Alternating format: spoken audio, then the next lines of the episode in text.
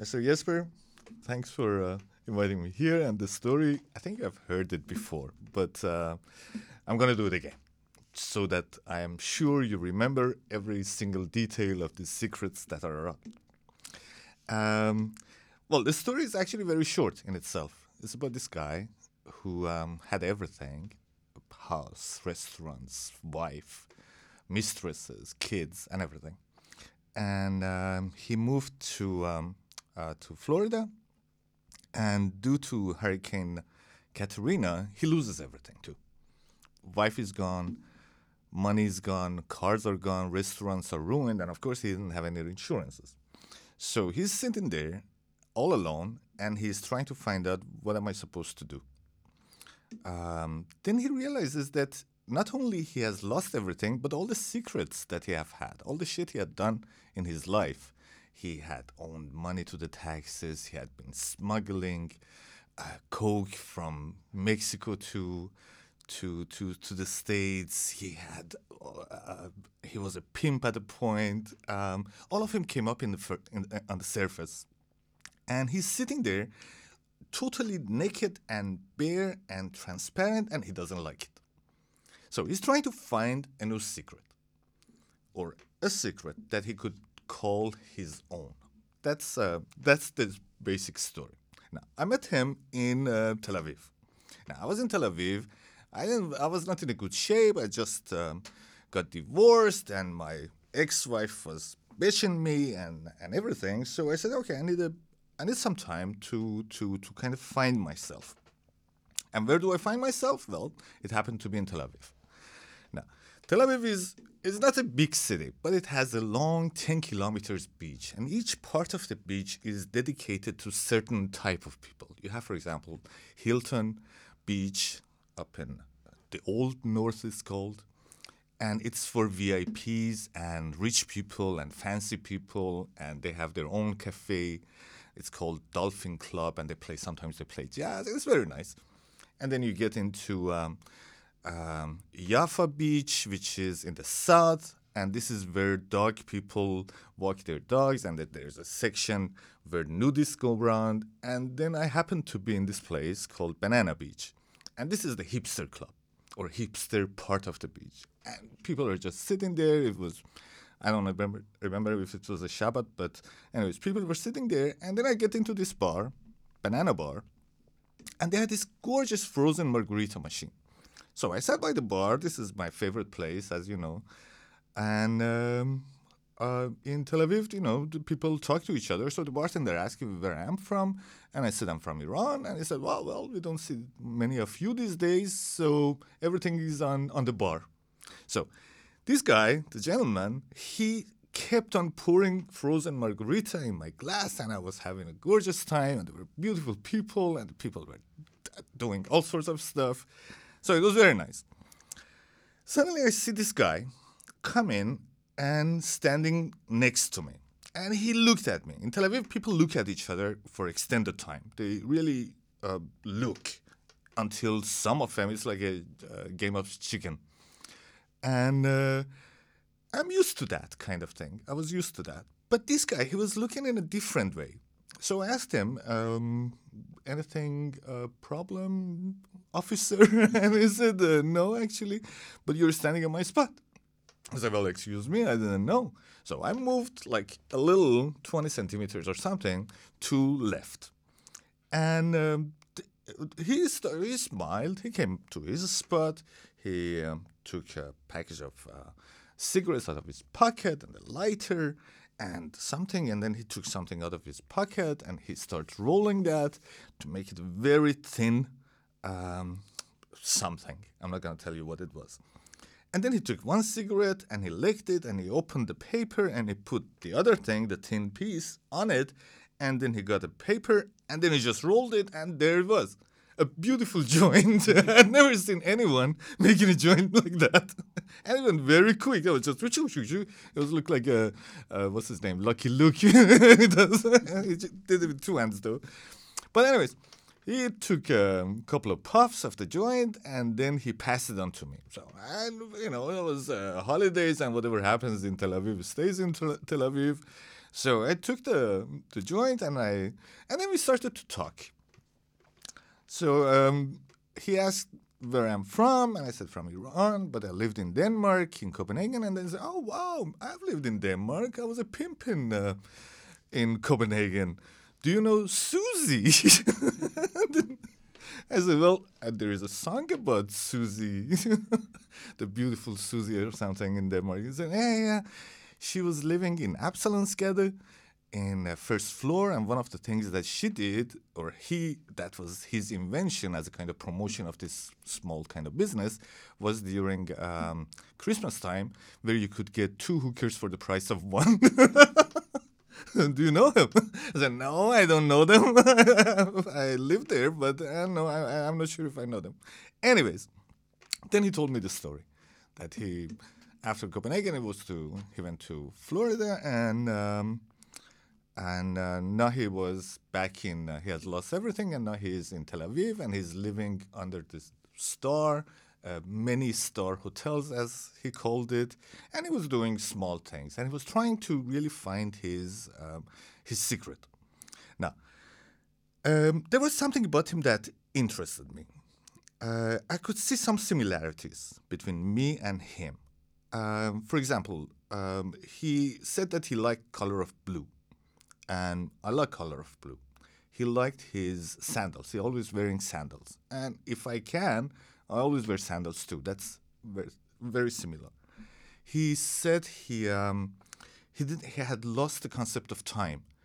He didn't know, for example, if you tell him tomorrow, what is tomorrow? He would not know whether tomorrow is tomorrow or yesterday or is it next Sunday, next month. He has no concept. And I'm not that bad, but I'm very similar to that. Yesterday, 3 times a friend of mine had to tell me that tomorrow is Thursday. I mean, tomorrow is Thursday. Don't forget that. I said, well, okay. And then I asked him, what's your name, sir? And he said, oh, my name is Alevi. I said, oh, funny, because my name is Amin Alevi.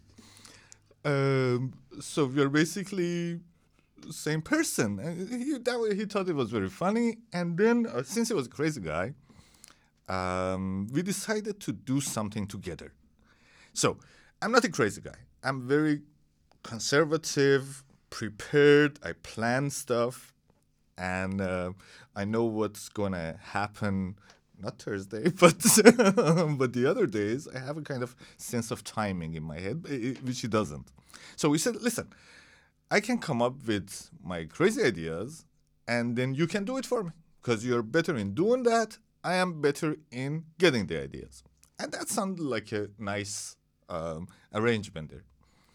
So he said, as our first assignment, project together, you can find me a secret. Well, I said, well, that sounds very interesting, but how do I find the secret for you? I said, well, this is your job. It's my idea, and you do it. Then I was thinking that secrets are different. There are some public secrets, or not public, but personal secrets, and some non-personal secrets. There are secrets that only I know what I have done, and there are some secrets that only I and some of my friends or family, selected group of people know. Maybe we don't talk about it that much, but it's there. And then there are some secrets that they're not personal. You know, who is running the world, for example. It's nothing personal, depending on whom you ask, of course. So I was looking for this. Then I had to go back to Switzerland, home. And this idea of what secrets he could have was kind of triggering me. So I started asking people about what their secrets were. And people were supposed to write it on a piece of paper and put it in a candy jar, all anonymous, because once you have your secret and it is written without your name attached to it, and it is in a ball of, or a jar of candy or something in a box, then that secret becomes one secret out of the many secrets that anybody could have. So the idea was to get inspiration the deal is that he'll find me, or I'll find him when we are in Tel Aviv or anywhere else. Suddenly he reappears. I met him in a cab once. Anyways, so I asked these people, and I had this selection of like 50 or 60 secrets, some dark, some funny, some personal, some non-personal. And then I went back to Tel Aviv, and we met. And so I came with this catalog of different secrets, and they said, no, they are not anything for me. You have to come up with better ideas. Then I told him, Mr. Alevi, my dearest friend, I have a crazy idea. Sometimes I get crazy ideas too. I said, when I was a kid, I always thought that mirrors are like monitors that kind of record whatever is in front of them. So if you have an old mirror, this mirror kind of has all the things that the mirror has seen. And mirrors don't lie, really. We can see different stuff in the mirror depending on how we perceive that image that is on the mirror. But they don't lie. They just produce the facts that is in front of them. And the thing is that what if they could restore and record and restore these facts, these events in front of them? He was thinking, and after a couple of shots of Arak in Israel, we drink Araks, and it's like anise-based liquor. It's like ouzo or the Turkish rakı, and you can do it as, you can have two size. One is chaser, which is the small, and the other one is a shot, which is double as big. So don't be Danish in Israel. Go for chaser. And it just keeps on. So anyways, after a couple of those, he said that, yeah, actually, I better leave. I have to go. And he left. And I was kind of surprised, what happened there. But what can I do? He is his own master, and he felt like leaving, so he left. I met him a couple of days later.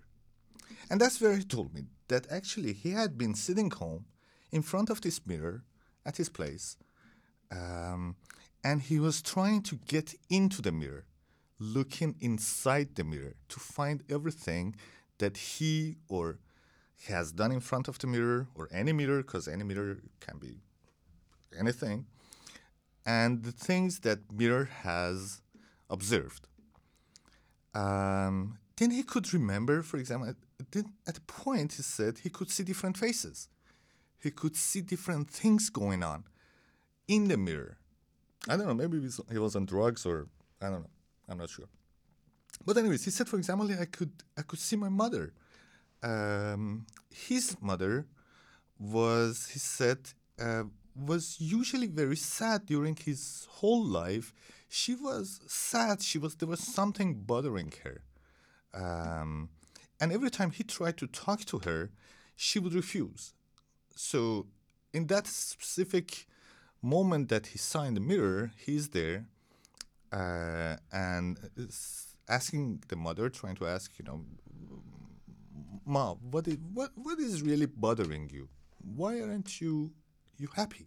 Why aren't you a happy person? What is it? Now I'm adult, and you can tell me, and I can understand that, and I'm not going to judge you. And the mother said that let's have a cup of tea.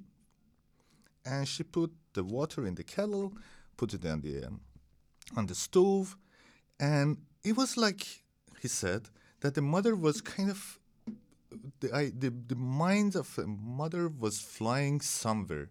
She was focusing on something that wasn't really there. It was like trying to see a street light or a sign, and you narrow your eyes to see what's standing there. And at the same time, or at that moment, the water started boiling and making this bzzz sound. And it took her a couple of minutes before she was back in that moment. And then as a reply, she just said that the trick or the secret to a good tea is that you have to make sure that the water is settled before you pour. And that was that scene he had seen. Then he could remember that he never asked or wished anything upon a falling star. You see falling stars, and the saying is that if you wish something, it's going to come true. But he had never done that. First of all, well, many reasons for that. First of all, he couldn't remember he didn't know what he wished for. He had never known what he was asking for or he needed till now, where he really desperately needed a secret. And second of all, even if he knew what it was that he could wish for, then it would take some time to tell what it is that he wished for. And by the time he was finished, the falling star was way gone.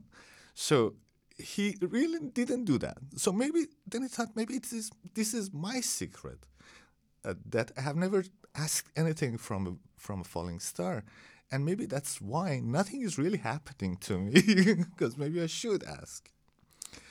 Then he said that I could see myself, and he really believed that he could fly. And that started one day where he was walking by the beach, and he started walking faster and faster, and he could feel the wind and the salty smell of the water coming into his nose and surrounding him. And the wind was lifting him, and he started to run. And he could feel that each step he took was becoming longer and longer, to a point where he was not flying, but swaying in the air. And he got afraid, and he put his foot down in order to make sure that the ground is there. And then he moved faster again and ran, and at a point he was actually flying. He could see the earth, he could see the church on the hill in Jaffa, he could see the buildings, he could see people, he could see the naked people on the beach in this specific area, and that was not such a nice scene. But anyways, he was going there, and he could see the birds, and since then he knows he can fly, but he doesn't really want to do it, because he's not a kind of running person. I don't know why. To start with, he started to run at that day. But he could see that. Maybe that was his secret, he said, that I can fly. Then he could remember that the moment he was flying, he was actually very happy. And he could see some happy people. He could see his own face and the other faces in the mirror smiling at him. It was like, the first time you taste the blood in your finger, and it has this, not a salty, but bloody taste. And it actually tastes good. I totally understand Dracula. Or when you see the first sunbeam after 2-3 weeks of rain, where it has been dark and windy and wet and cold, and you're just sitting home, and all your friends are sitting home, the TV is full of nothing, and you can't really do anything. You can't even go out to buy stuff. And then after these 2-3 weeks, suddenly the sky clears and you see the sun. You say, oh, hi, sun. And that's a beautiful image. And when you first see that, that gives you a happiness, a warmth. And if you could keep that moment, keep that idea or the mood, then you could be happy, or anybody could be happy. Or when your lover, first time, she's bicycling, you just said bye, kissed her goodbye, and she just bikes, and then at a point she has to turn to left, and she turns back to look and see whether you are standing there, and you wave at her, and she waves at you, and then she's gone. And that moment of happiness, he had experienced that. And maybe that was his secret, that he could be happy. Anyways, we ended up, and that's the end of the story, we ended up with kind of talking about secrets, and finding out that the worst secret or the best secret, depending on how you perceive it, are those secrets that you don't even know they are there. So I guess he's still looking for his secret, and I'm trying to make it take a little distance from him because he started to control my actions, and I couldn't really follow his reasoning. So yeah, that was, I wish him all the best, and thank you.